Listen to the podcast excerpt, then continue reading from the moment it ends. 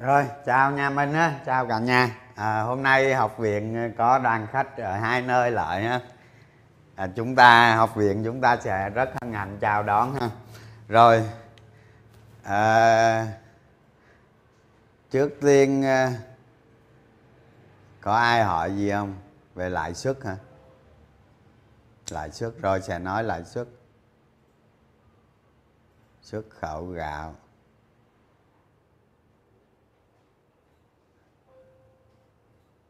Đi Đà Nẵng về. À, đi Đà Nẵng về tối qua rồi ha. Đi ra thăm uh, những nhà đầu tư chuyên nghiệp ở ngoại. Rồi cái lãi suất phải không? Thì uh, trước hết nói à, sơ sơ về cái cái cái lãi suất cho nhà mình hiểu ha. Thì cái sức ép của cái đồng đô la đó thì chúng ta thấy đồng đô la theo như những gì mà Fed muốn thì vào cuối năm nay có thể là lãi suất đồng đô la là tăng lên là 4,4% đúng không? Sẽ còn chắc tháng 11 sẽ còn tăng rất mạnh mặc dù lạm phát là nó có dấu hiệu là tạo đỉnh à. bởi vì mục tiêu của Fed là lạm phát 2% mà muốn 2% như vậy thì chắc phải 2024 2025 thì mới đạt được quá trình chống lạm phát của Fed ít nhất là phải 2 3 năm. Đó. Rồi cái này thì bình thường rồi, nhà mình biết hết rồi. Nhưng mà chúng ta thấy nè, cái đồng đô la nó mạnh hẳn lên thì nó gây lên cái sức ép của các cái đồng tiền còn lại, trong đó có Việt Nam. Và hôm nay chúng ta chỉ nói về Việt Nam. Thì chúng ta nhớ lại năm 1997 đúng không? Thì ngoại tệ về ngoại tệ của Thái Lan thì lúc bấy giờ cũng dồi dào lắm. Và chính phủ Thái Lan kiềm chế cái đồng nội tệ bằng cách bán cái đồng đô la ra để bình ổn.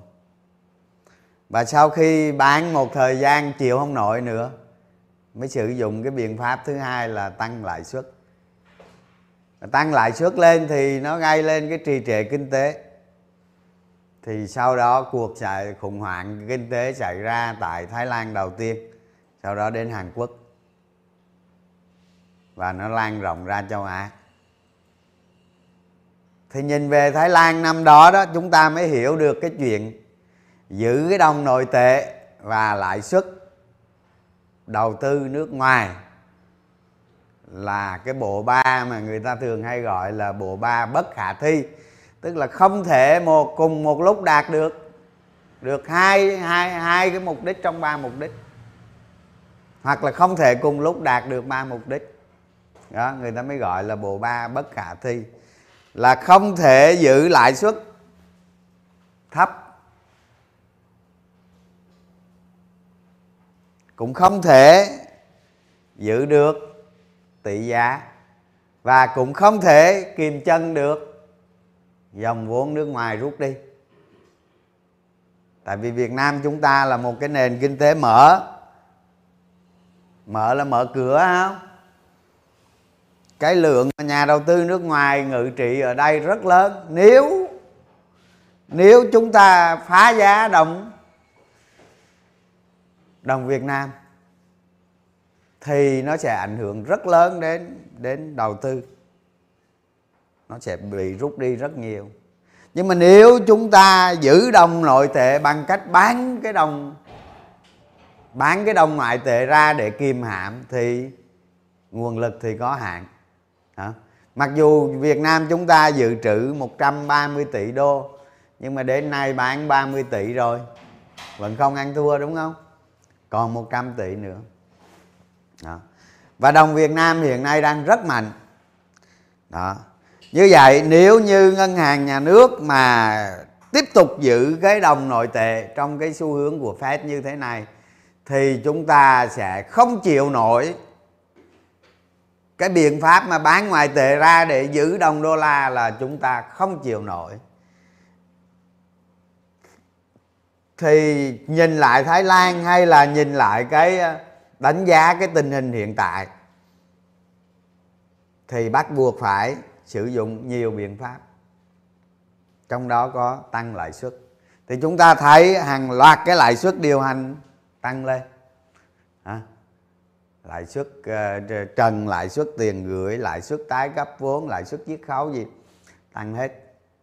Thì tăng như vậy làm gì? Làm cho cái đồng nội tệ có giá hơn. Để giảm cái cái lượng đô la phải bán ra để giữ đồng nội tệ. Như vậy Việt Nam chúng ta bắt buộc ở trong cái tình cảnh phải sử dụng thêm thêm lãi suất. Thậm chí sắp tới đây nếu mà tình hình tình hình à, lãi suất ở ở Mỹ như thế này lãi suất đồng đô la như thế này có thể tăng thêm lãi suất nữa. Thì tăng tăng lãi suất lên thì thường á, nó nghịch với với với thị trường chứng khoán và nó làm cho cái chi phí đi vay, chi phí vốn, chi phí sản xuất kinh doanh của doanh nghiệp tăng lên. Đó. Rồi từ đó chúng ta mới kìm chân được được cái dòng vốn nước ngoài đang ngự trị ở đây. Đó. Như vậy cái việc làm của ngân hàng nhà nước hiện nay là rất là chính xác và rất là phù hợp bởi vì không thể dùng một cái biện pháp duy nhất là bán đồng đô la ra được. Ví dụ giờ chúng ta có ngàn tỷ dự trữ ngoại tệ thì cái điều chuyện đó thì nó tương đối dễ nha. Và ngay cả đất nước mạnh như trung quốc dự trữ ngoại tệ rất dồi dào à, cũng sử dụng cái biện pháp hạ giá đồng nội tệ. Vậy thì sắp tới cũng không loại trừ ngân hàng nhà nước sẽ hạ bớt giá đồng. Đồng nội tệ. Nhưng mà hạ chắc mức độ nó không có lớn. Như vậy ở các cái nước khác á, chúng ta sẽ thấy còn thêm một cái mục tiêu nữa đó là mục tiêu chống lạm phát. Như vậy là nó bất khả thi. Bởi vậy á, nhiều khi đó ở ở các cái nước phương tây các cái nước lớn chúng ta sẽ thấy khi chống lạm phát bằng cách tăng lãi suất. Mà tăng lãi suất lên thì thì nó gây ra suy thoái kinh tế. Thậm chí đôi khi phải chấp nhận suy thoái kinh tế nhẹ để đạt được cái cân bằng. Rồi, như vậy chúng ta nhìn lại, như vậy chúng ta lấy một cái chỉ số lạm phát của Việt Nam chúng ta để chúng ta đánh giá như vậy chúng ta đạt được về mục tiêu tiêu lạm phát. Gần như cái mục tiêu lạm phát của chúng ta là đạt được rất dễ dàng. Bây giờ chúng ta sử dụng cái biện pháp làm sao để cho cái dòng vốn ở lại. Và khi chúng ta tăng lãi suất thì không quá áp lực lên lên nền kinh tế. Đúng không? Chúng ta tăng lãi suất thì cầu cầu sẽ giảm. Cầu sẽ giảm, từ đó kinh tế chúng ta tăng trưởng chậm lại. Nhưng mà vì mục tiêu lạm phát chúng ta đạt được rồi, tức là các nước lớn trên thế giới hay các nước xung quanh chúng ta lạm phát hiện nay rất cao và gần như đang là cái bài toán khó nhất. Ngược lại, việt nam chúng ta lạm phát rất thấp.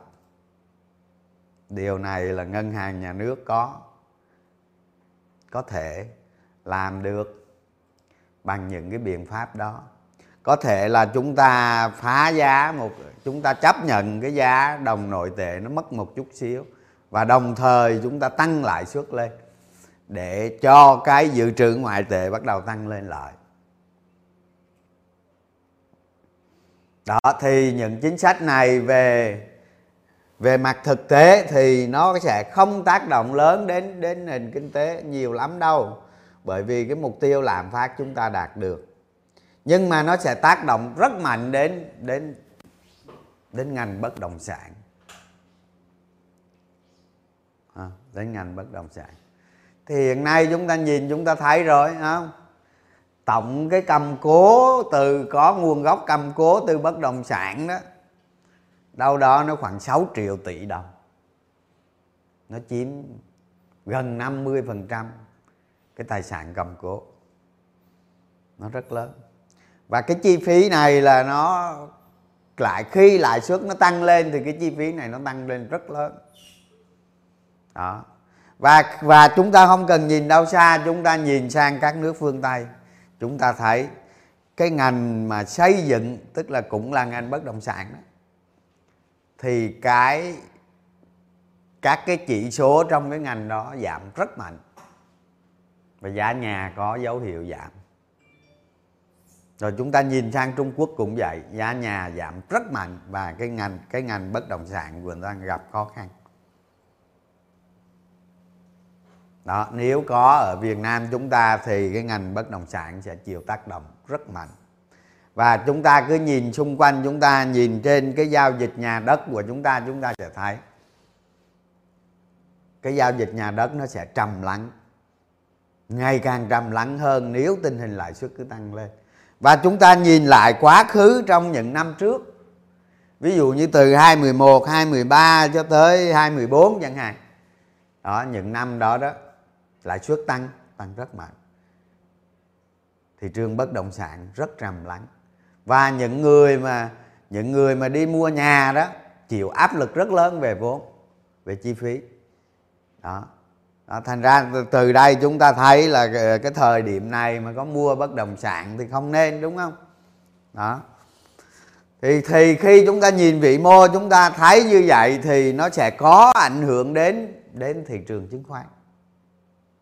Nếu lãi suất tăng lên nó về lý thuyết nó là ngược với thị trường chứng khoán.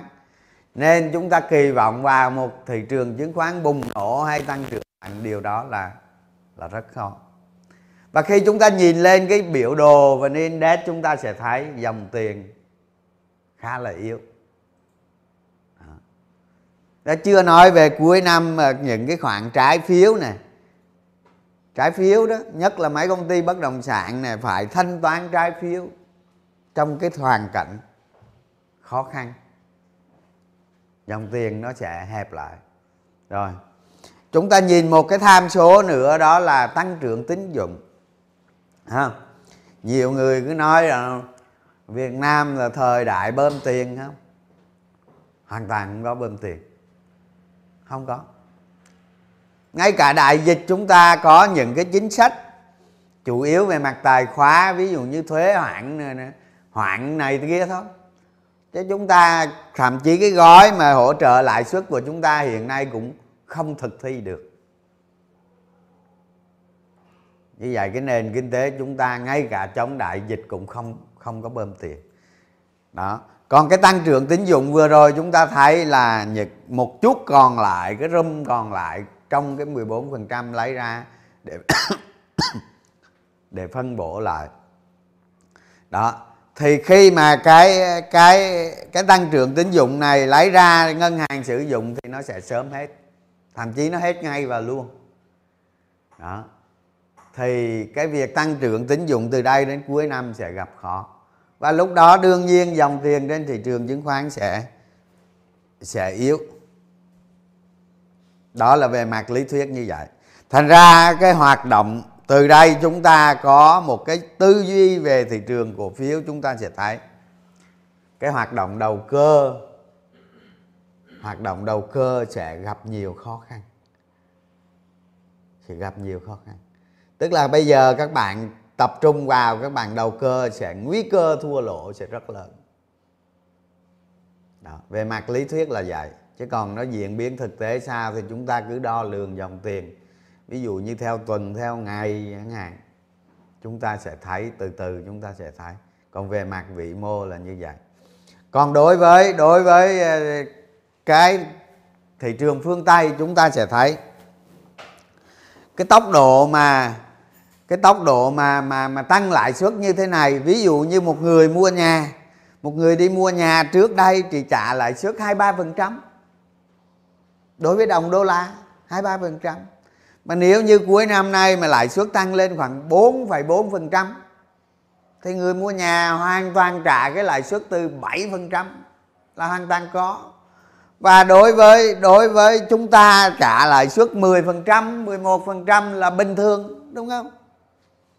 Rất bình thường. Cái nền kinh tế chúng ta tăng trưởng cao thì cái lãi suất đó chấp nhận được.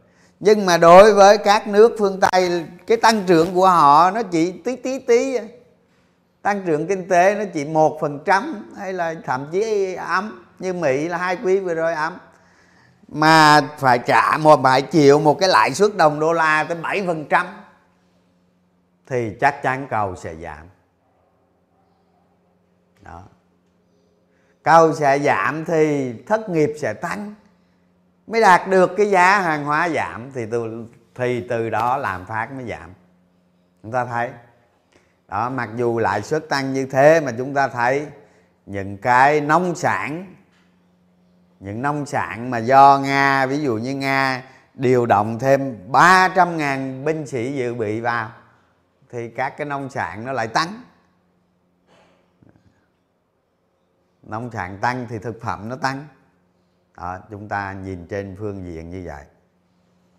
Đó qua cái qua cái buổi live hôm nay thì chúng ta cũng hiểu được một cái chính sách tiền tệ trong bối cảnh mà lãi suất Mỹ tăng. Lãi suất các đồng tiền lớn tăng. Và chúng ta nhìn cái chúng ta nhìn trên cái trái phiếu trái phiếu 2 năm lợi lợi suất trái phiếu 2 năm và 10 năm chúng ta thấy nó nghịch đạo rất lớn. Phải không? Nó tăng lên là 4 phẩy mấy phần trăm và bên kia là cũng lên 3,7 phần trăm gì rồi. Cái hai năm lại lên 4 phẩy mấy nó nghịch đạo rất lớn. Thì cái khoảng cách này mà lãi suất nó tăng lên nhiều nữa thì cũng có nguy cơ xảy ra suy thoái. Và từ đó chúng ta nhìn nhận nó khi nào nó xảy ra suy thoái hay có cái biến động lớn về kinh tế về về kinh tế là nó sẽ hiệu ứng trên trên thị trường chứng khoán.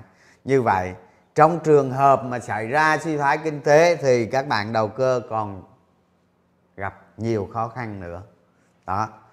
Tóm lại là như vậy ha, rồi từ từ nhà mình nghiên cứu cập nhật thêm.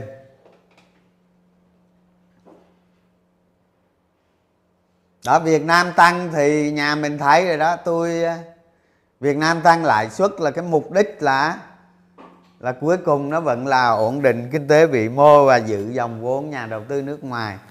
Trong đó chúng ta phải nhớ là đối với lạm phát chúng ta đạt được lạm phát mục tiêu. Chứ nó không bị như như các nước phương tây. Đó. Mà nếu chúng ta nếu chúng ta đẩy cái, chúng ta đẩy cái cái cái cái đồng nội tệ nó mất giá quá lớn thì lập tức lạm phát nó sẽ sẽ ập vào đó. nên người ta mới nói là cái bộ ba bất khả thi là vậy đó là nó đó chính là nó đó.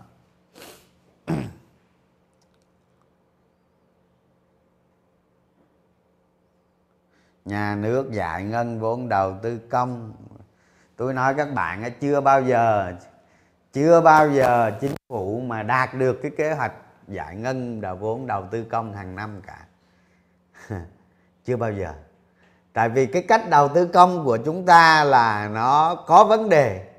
Cái hệ số y co trên đầu tư của, hệ số y co trên đầu tư công của chúng ta nó thuộc loại tệ nhất thế giới, tệ nhất châu á.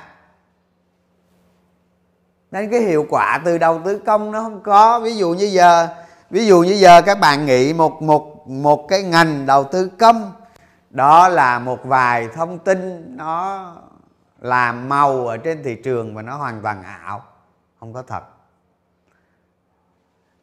Một cái dự án đầu tư công ra khởi công khi chưa chưa giải phóng mặt bằng. À, thế đừng nói 20 năm đó. 30 năm chưa giải phóng mặt bằng cũng có luôn đấy. Đúng không? Chúng ta đầu tư công chúng ta phải thay đổi lại cái cái biện pháp và cái chính sách. Đó. Không ví dụ như làm một con đường, giải phóng mặt bằng chưa giải giải phóng thì khởi công. Thế khởi công như thế thì khởi công cho vui chứ làm biết đời nào sống. Đúng không? Chúng ta phải đáp ứng được hai cái tiêu chuẩn về đầu tư công. Đó là giải phóng mặt bằng và vốn. Đó cứ có hai cái đó đi công trình làm xin lỗi các bạn cho một năm là xong. Thay vì cái công trình đó làm 20 năm, mới làm một năm là xong. Nếu như chúng ta thỏa được hai tiêu chí, vốn và và giải phóng mặt bằng. Và thường giải phóng mặt bằng nó tốn hết chục năm. Đó. Và Việt Nam chúng ta đầu tư công nó chỉ là cái việc đầu tư hàng năm, nó rất bình thường và chả có năm nào đạt được giải ngân vốn đầu tư công hết. Bởi vì sao như vậy? Bởi vì cái chính sách đầu tư công của chúng ta đang gặp vấn đề. Đó. Một cái dự án làm mà chưa chưa giải phóng thì khởi, chưa giải phóng mặt bằng mà khởi công thì thì thôi chứ. Anh em đầu tư công thì đầu tư đầu cơ ha. Chúng ta đầu cơ đầu cơ đầu tư công đó nói vậy cho chính xác. Tôi thấy những công ty mà có lợi từ đầu tư công tôi xin lỗi các bạn nhưng không có xu không tới miệng các bạn ăn đâu. Đó, các bạn nói ờ giờ đầu cơ đầu tư công. Nếu thì nếu vậy á, thì chúng ta nhìn vào dòng tiền.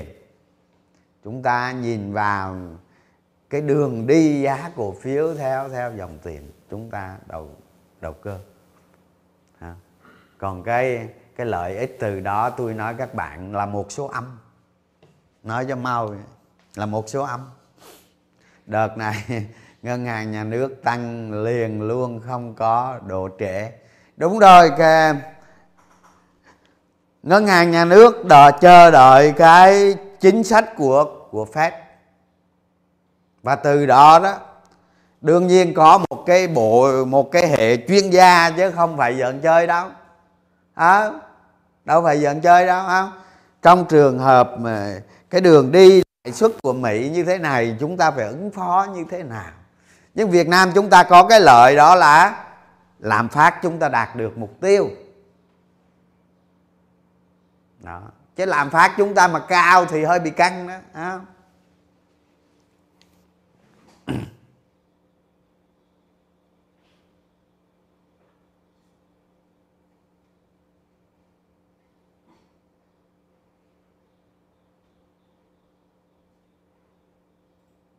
Mua trái phiếu bất động sản thì thì bán đi cũng được, hoặc là để đó cũng được, có sao đâu. Nếu mà những công ty tốt thì nó rất bình thường. Vậy lợi nhuận ban sẽ thu hẹp, có thể có thể lắm nhưng mà không? Nếu suy thoái trong bối cảnh hiện nay thì yếu tố nào sẽ sẽ lộ rõ trước để nhìn thấy nhanh. Xem lại mấy cái mấy cái like like trước, sẽ hiểu kéo lên trên xem có cái câu hỏi nào không?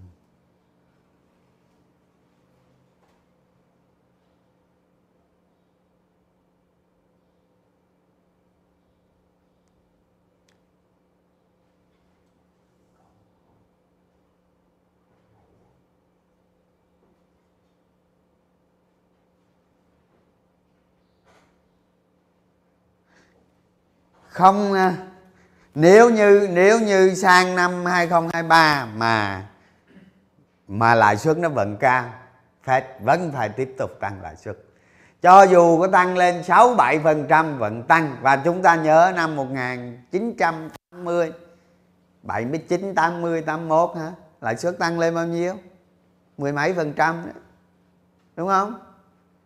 Tôi không nhớ rõ nhưng mà mà nếu như bạn nào rảnh thì xem lại xem. Mười mấy phần trăm. Miễn là đạt mục tiêu.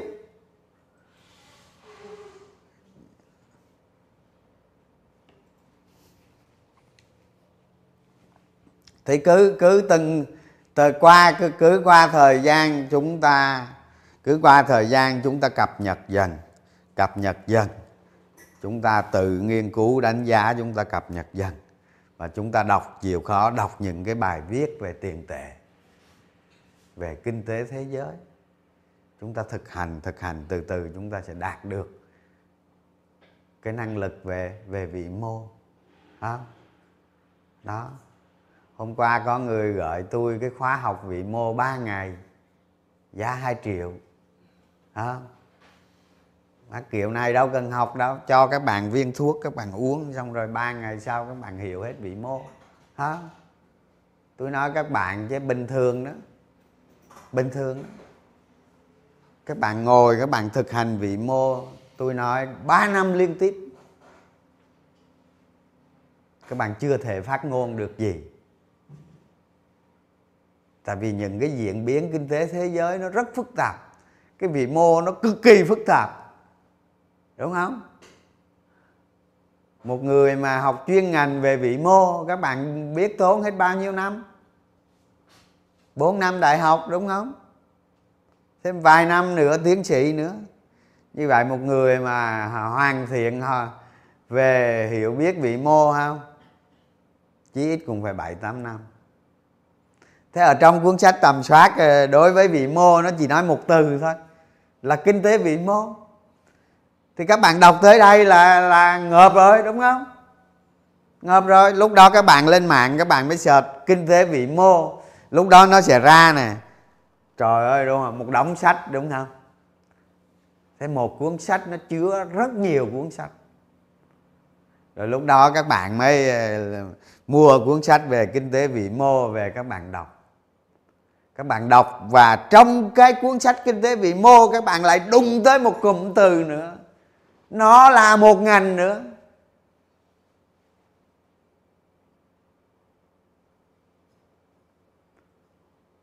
Đó, như vậy từ cái vị mô nó mới sinh ra cái chính sách tiền tệ, chính sách tài khóa hả ở trong chính sách tiền tệ nó có lãi suất dự trữ ngoại hối rồi này kia đó. Rồi rồi các bạn nghiên cứu trong cái ngành tài chính, ngân hàng, các bạn sẽ thấy trong cái ngành tài chính ngân hàng nó có rất nhiều ngành ở trong đó. Thế một từ vị mô các bạn nghiên cứu bao lâu? Các bạn thực hành bao lâu? À, đi học 3 ngày về vị mô thì tôi nghĩ chỉ có ngồi mà luyện kim đan ra viên thuốc uống rồi ba ngày sau giỏi thôi hả thành ra cái hai triệu đó tôi nói các bạn các bạn đem đốt uống ngon hơn đấy vì bước. Và hơn nữa, ví dụ như tôi tôi like trên cái kênh học viện cổ phiếu này, trên 100 cái like rồi, đúng không? Chắc trên rồi đó, chứ gì nữa. Đó. Mà các bạn nghe trăm cái like rồi biết bao nhiêu? Mà hiểu về vị mô chưa? Tôi nghĩ chưa đó. Chúng ta cần phải đọc rất nhiều. Cái quan trọng nhất là các bạn phải đọc rất nhiều. Không? Các bạn đọc gặp một cái bộ từ không hiểu. Bắt đầu search cái từ đó. Đơn giản lắm, rất đơn giản. Bây giờ các bạn đọc một cái bài báo, ví dụ như nói về lãi suất. Cái cái lịch sử tăng lãi suất của Mỹ, của Fed. Những cái giai đoạn nào bùng nổ về tăng lãi suất và những cái giai đoạn nào hạ lãi suất rất nhanh. Chúng ta đọc những cái đó thì trong quá trình chúng ta đọc vậy, chúng ta sẽ thấy nó xuất hiện những cái từ mà chúng ta không hiểu. À, những cái từ mà chúng ta không hiểu. Thì khi chúng ta search cái từ đó để chúng ta nghiên cứu nó, thì nó lại đụng tới một vấn đề lớn nữa. Thành ra càng nghiên cứu, nó càng thấy mình ngu là vậy đó. À, là trong một ngành khoa học, nó chứa rất nhiều khoa học thì cái cách mà, cái cách mà chúng ta hoàn thiện bản thân mình là chúng ta bằng cách chúng ta đọc. Chúng ta đọc những cái bài báo có, bài viết có chất lượng về cái ngành đó. Và trong quá trình chúng ta đọc cái đó đó, chúng ta cũng đồng thời nghiên cứu về quá khứ của nó. Chúng ta sẽ hiểu rõ. Đó, chúng ta cứ đọc tới đâu, gặp rắc rối ở đâu, chúng ta search cái cái đó chúng ta lại là nghiên cứu về nó thì các bạn cứ làm như vậy trong trong nhiều năm thì tự nhiên cái vị mô của các bạn giỏi. Vị mô của chúng ta giỏi để chúng ta làm ăn chứ không phải là đi đào tạo, không phải đi dạy ai cả nhá chúng ta chỉ hiểu bản chất của nó để chúng ta biết mình làm gì. Để chúng ta làm ăn, kiếm tiền. Chứ chúng ta không phải hiểu vị mô để chém gió, ha? Nhớ điều đó, không phải hiểu để vị mô để chém gió tôi nói tôi có thể hiểu về vị mô, nhưng mà tôi hiểu về việc tôi sẽ làm gì để kiếm tiền thôi. Chứ tôi không có hiểu vị mô một cách rất là chi tiết để tôi dạy ai cả. Hiểu để kiếm tiền là chính. Cái này mới quan trọng. Đó, chúng ta nên hiểu như vậy. Ngành dầu khí ha với cái à, với cái tình hình sức ép lãi suất như thế này thì nếu như mà không có cái chiến tranh, không có cái chiến tranh thì cái giá dầu nó sẽ giảm rồi. Và chúng ta nhìn thấy đó, giá dầu nó lên 120 bây giờ nó còn 90 thì như vậy, trên cái trên cái xu hướng của giá dầu là một cái xu hướng giảm.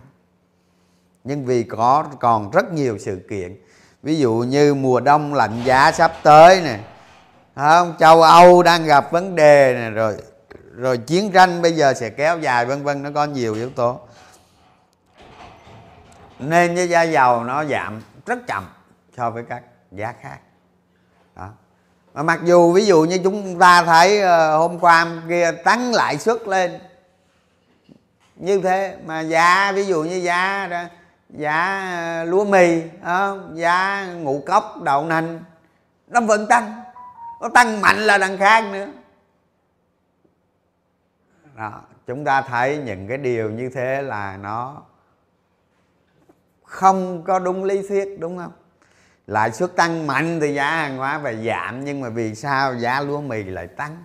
À, bởi vì ông Putin ông huy động thêm thêm 300 ngàn quân nữa.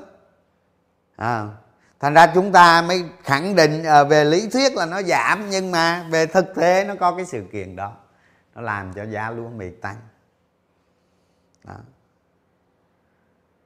thì đối với gạo Việt Nam chúng ta đó, thì chúng ta thấy đó, cái giá gạo thì nó có xu hướng nó tăng đó.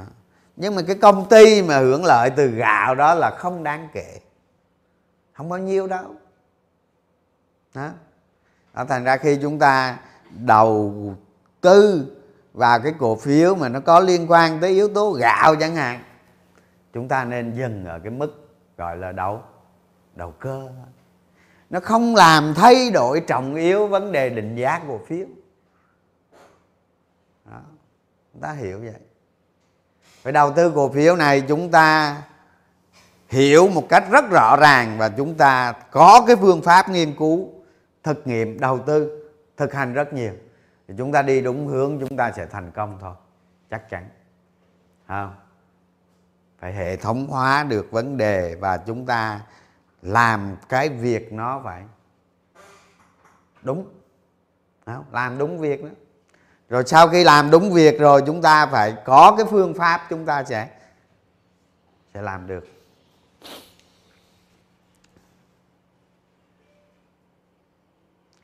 Quý ba anh Bảo HAG trả nợ 1.000 tỷ nhưng báo cáo ra trả có 600 tỷ. Thế bây giờ nó hết quý ba chưa? Nó đang ở trong quý ba mà. Không? Và tôi cũng an an chừng chứ tôi không có rõ con số bao nhiêu. Tôi nghĩ là 1.000 đó, nhưng mà mai mốt nó có 600 nó không bình thường chứ có gì đâu hình như là một ngàn đấy. Còn còn thực tế thì thì để từ từ, từ xem.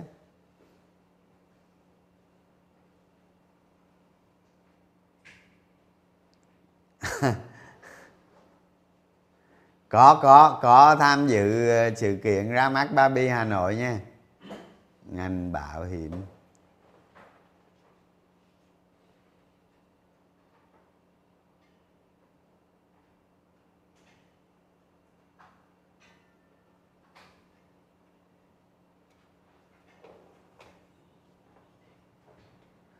Rồi, em em em em em em mở cái vn index đi chuyện chơi tí. Vn index hôm qua hồi phục ha. Đó, chúng ta thấy nè. Ở trên cái biểu đồ vn index chúng ta thấy này dòng tiền nó giảm một cách rất đều. Ha? Tại sao? Thị trường nó lên tới lên tới ngàn ba gì đó. Tôi giống như hôm bữa, nó gần gần ngàn ba, hôm bữa tôi nói đó cho nên điều kiện tiên quyết hết là phải cần dòng tiền nó tăng. Thì cái vn index nó mới đi được. Chứ trường hợp mà nó qua một ngàn ba đi nữa rồi dòng tiền nó cứ giảm như vậy không bao giờ nó qua được. Không bao giờ nó lên được. Và cuối cùng chúng ta nhìn là lại nó đúng đúng không? À, bây giờ chúng ta thấy ở trên này chúng ta thấy có cái dấu hiệu dòng tiền nó giảm đây này và ni vẫn đi lên nhưng mà dòng tiền nó giảm. Và sau khi nó giảm xong dòng tiền nó tiếp tục đi xuống và đi xuống tới cái mức dưới này là nó nó nó nó thuộc cái loại thấp nhất à. Thuộc cái loại dòng tiền ngày càng teo tóp. Thành ra chúng ta nhìn lại cái hôm bữa mà nói à, nhiều chuyên gia lên nói à, nhiều ông nó chém gió ông lên nói cái T2 buổi chiều làm cho giá trị giao dịch nó tăng rồi công ty chứng khoán được lợi. Nhóm chứng khoán tăng ào ào, tôi nói nhà mình là kỳ vọng ảo có đúng không? Đúng không? Ảo đấy.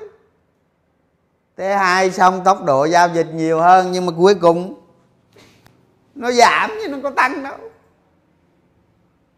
Cái đó không phải ảo là gì?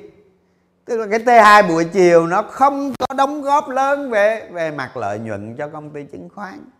Thì công ty chứng khoán lúc đó nó tạo ra một cái hiệu ứng tin tốt. Hiệu ứng cho cái ngành tốt nó tăng giá. Thì nếu chúng ta hiểu được cái đó là ảo, cái hiệu ứng đó nó chỉ là ngắn hạn, thì chúng ta đầu cơ. Và khi chúng ta đầu cơ, chúng ta chỉ chấp nhận mua ở giai đoạn ban đầu và nó lên cao, chúng ta bán dần cho nên lên cao nữa ai mua cho các bạn giàu? Đúng không? Thì trường hợp chúng ta tư duy về cổ phiếu, tư duy về đầu cơ, chúng ta cần phải tư duy đúng. Mà nếu chúng ta tư duy đúng như vậy, chúng ta sẽ hành động lên cái nhóm ngành chứng khoán nó sẽ đúng. Từ đó cái hiệu quả đầu tư nó mới có. Rồi chính những người không hiểu được cái chuyện đó, người ta mới đu ở cái giá cao thực tế dòng tiền chứng minh là nó đi xuống. À, mà giá cổ phiếu nhóm chứng khoán thì nó đi lên. Như vậy chắc chắn nó sẽ tạo một cái đỉnh đu giá cao và những người đầu cơ không có phương pháp không hiểu biết sẽ dính vào cái đỉnh đó và lại có một cái đòn thua lỗ đấu tiếp theo. Đó là cái lý do mà chúng ta phải thực hành từ sách tầm soát cổ phiếu phải không? Đó rồi. bây giờ thị trường nó xuống tới đây, nó thấp rồi. Rồi ngân hàng nhà nước bây giờ tăng lãi suất.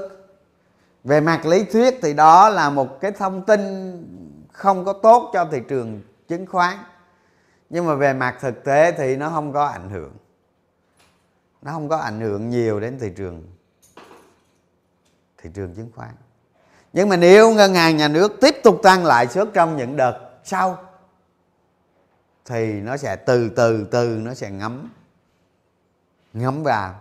Và dòng tiền nó tiếp tục tiếp tục giảm. Nên tôi nói đó, chúng ta đầu cơ được khi khi nó thỏa cái điều kiện, thỏa cái tiêu chí nào đó. À. ví dụ như những nhà đầu tư chuyên nghiệp này ha, tôi dám chắc với nhà mình luôn, hai cái cây này nè, đó, hai cái cây này nè không? Tôi nói với những nhà đầu tư chuyên nghiệp của mình vừa mua mạnh vào. Đó. chúng ta dựa vào cái vòng xoáy tâm lý, giải chấp, chọn thời điểm, mô hình ba bước. Chúng ta bắt những cái cú sập. Tôi dám chắc với nhà mình luôn không bao giờ thua. Không bao giờ thua đó. còn còn tình hình ví dụ giờ đây nó có hồi lên à, thì hồi hồi gì hồi với hồi cũng được một hai năm mươi là cùng không hồi được một hai năm mươi nhưng mà cái cách chúng ta đầu cơ ở cái giai đoạn này nó sẽ khác à. những cái cổ phiếu mà bị định giá cao đó là coi chừng dòng tiền nó hụt là nó gãy ấy. bởi vì dòng tiền trên thị trường yếu thì sẽ có những cổ phiếu nó bất ngờ, có dòng tiền nó yếu. Mà nếu như nó định giá quá cao so với giá trị, thì coi chừng chết ở đó. Nên tôi tôi nói với những nhà đầu tư chuyên nghiệp rằng, trong cái giai đoạn này này, rồi, tôi không chơi đầu cơ nữa. Không chơi. Vì sao tôi cũng đầu cơ nữa? Vì dòng tiền đi xuống dòng tiền ngày càng đi xuống, đâu cơ gì nữa. Và cuối cùng chúng ta thấy thị trường nó gãy thấy. Và ở trên này chúng ta cũng thấy nè, dòng tiền nó đạt định ở cái vùng này đúng không? Đó, vùng vùng này vùng này, vùng trên đỉnh nữa này dòng tiền nó đạt đỉnh ở vùng này và dòng tiền nó bắt đầu giảm dần. Nó giảm tới một lúc nào đó nó chịu không nổi nữa, nó sụp đổ này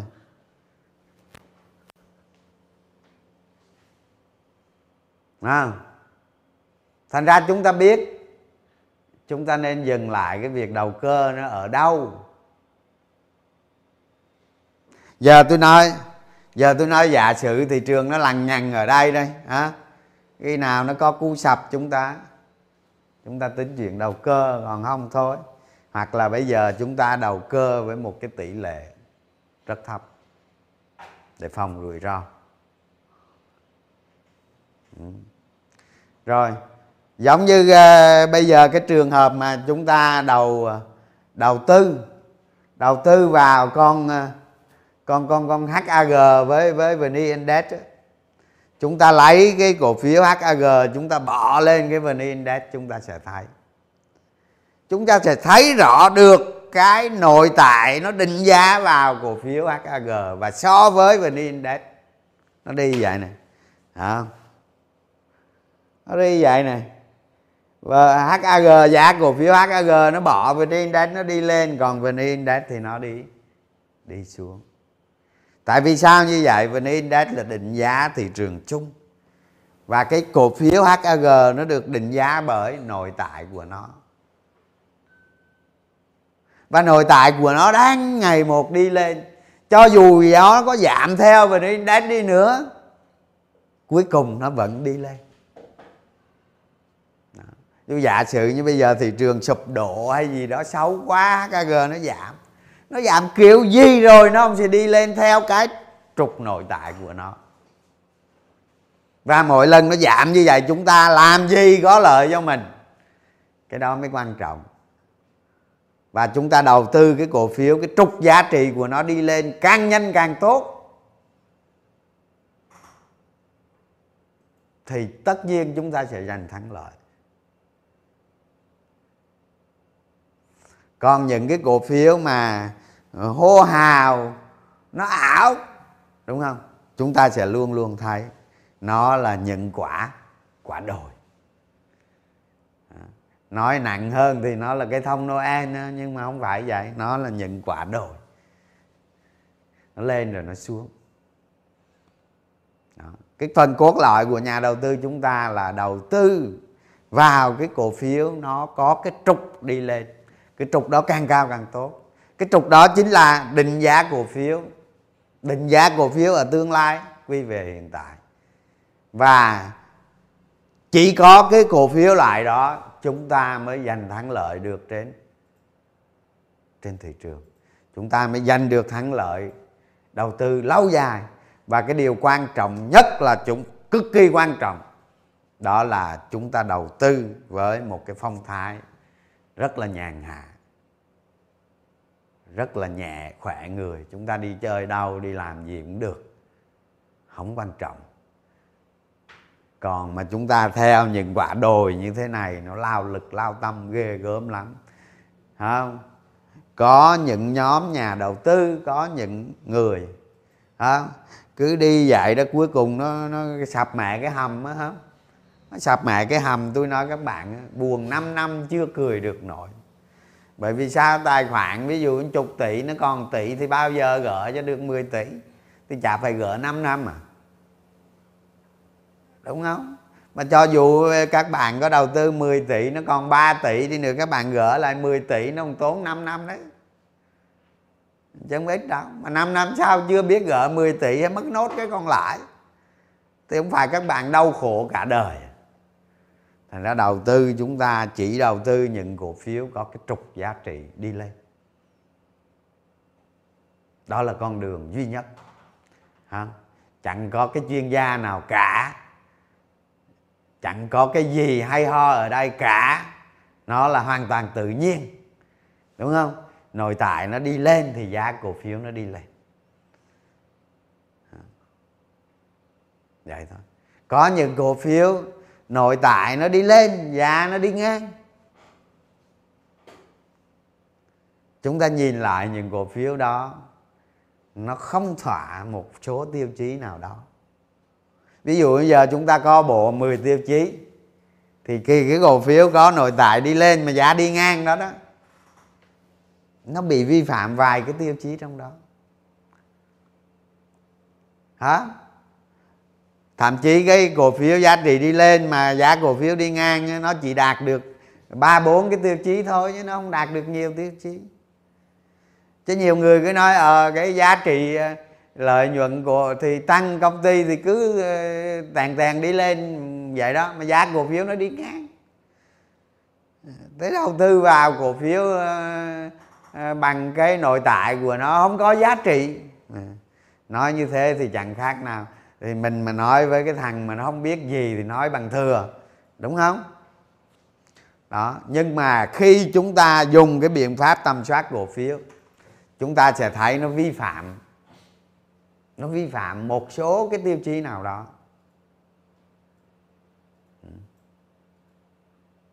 Rồi rồi những cổ phiếu đó đó, cuối cùng nó vẫn đi lên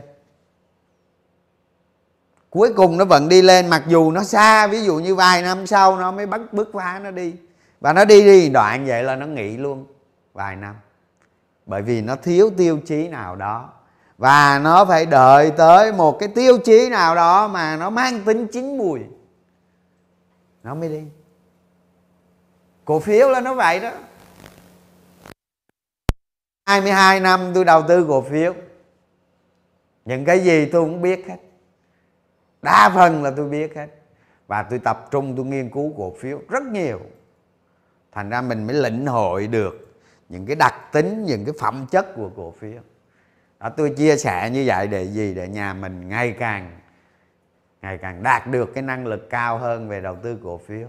Không có cái chuyện hoàn toàn không có cái chuyện mà mà mà chúng ta ngồi chơi mà ăn được đâu sớm muộn gì chúng ta cũng sập hầm mà thôi hết giờ rồi ha. Rồi. Rồi, hôm nay là có cái buổi like là rất là rất là quan trọng đấy. Đó, chúng ta cố gắng thực hành để thành công ha. Ở đây là cái chất lượng của nó là cực kỳ tuyệt vời nhá không mà hoàn toàn miễn phí.